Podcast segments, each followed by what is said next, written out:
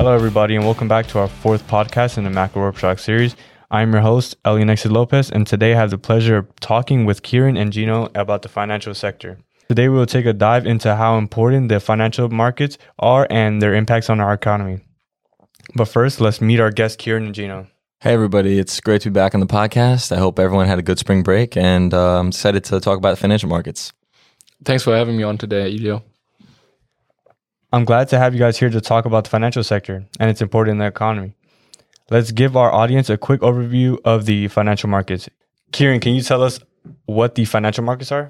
Of course, Elio. The financial sector is a subset of the economy made up of financial institutions and securities markets. These include banks, investment companies, insurance companies, real estate firms, and the most important financial markets like the stock and bond markets. Thanks, Kieran. The financial markets are places that allow buyers and sellers to exchange bonds, stocks, and other securities.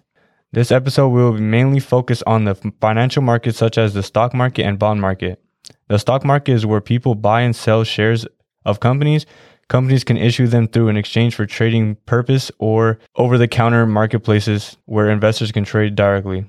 Gino, can you tell us about the bond market? Yes, of course. The bond market is an exchange for debt securities. Companies can finance an investment or capital by giving out interest-bearing bonds to investors. The Federal Reserve Bank has the most power in the bond market because they buy or sell securities, also known as open market operations, but they also indirectly control the value of bonds. An increase in interest rates will lower the value, while a decrease in interest rates will increase the value of bonds. Thanks, Gino. Who oversees these markets and regulates them? In the markets for stocks and bonds, the Securities and Exchange Commission, SEC, is responsible for enforcing laws and regulations on trading securities. The commission was founded in 1934 and is known as one of the most important agencies in the country. The oversight includes the stock market, the bond market, as well as the electronic securities market and exchanges. Kieran, can you tell us a reason why the people should know about the financial markets? Absolutely, Elio. These markets can give us a good inclination at how the different sectors of our economy are performing, as well as our economic standing as a whole.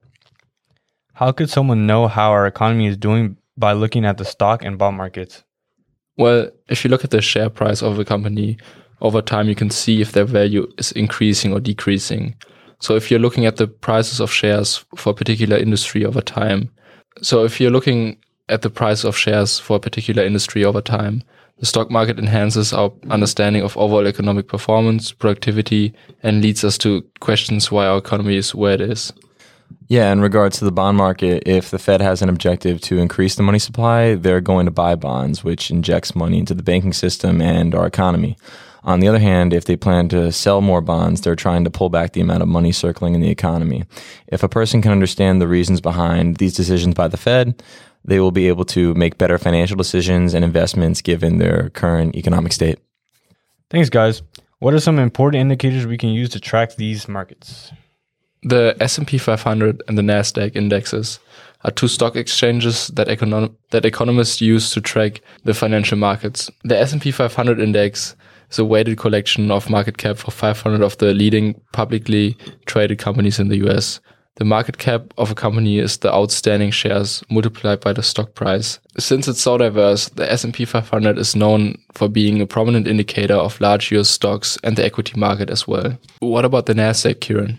Yeah, so the NASDAQ index is the most active stock trading index by volume and is widely known as the world's first electronic stock market. It is the second largest stock exchange in the world behind the New York Stock Exchange. Most of the companies on the NASDAQ tend to be technology related. These are good indicators, guys. Are there any shortcomings of the financial markets? Yes, there are a few. Some disadvantages of investing in the stock market are the risk that comes without knowing whether the company will perform well in the future. Also, if a company fails, the common stockholders will get paid last. There are also lots of emotional ups and downs for investors who see an indication and jump quickly to buy if they're greedy or sell if they're afraid of prices plummeting. The bond market has a few shortcomings too. They yield a lower return than stocks, for one. Secondly, there is still risk involved, specifically the interest rate risk as well as even prepayment risk. Lastly, bonds can default, which means they're not paid back, causing great losses for investors. I think that just about does it for today. Thanks for joining me today and having a chat about the financial sector and financial markets. Any last remarks before we say goodbye? No, I think we had a really good conversation today. Thanks, guys. Same here. Thank you, guys. Well, that'll be all for today. Thank you for tuning in to another episode of Macro Workshop Series. Next week, we'll introduce the international geopolitical sector to our listeners. So be sure to check in for that. We'll see you next time.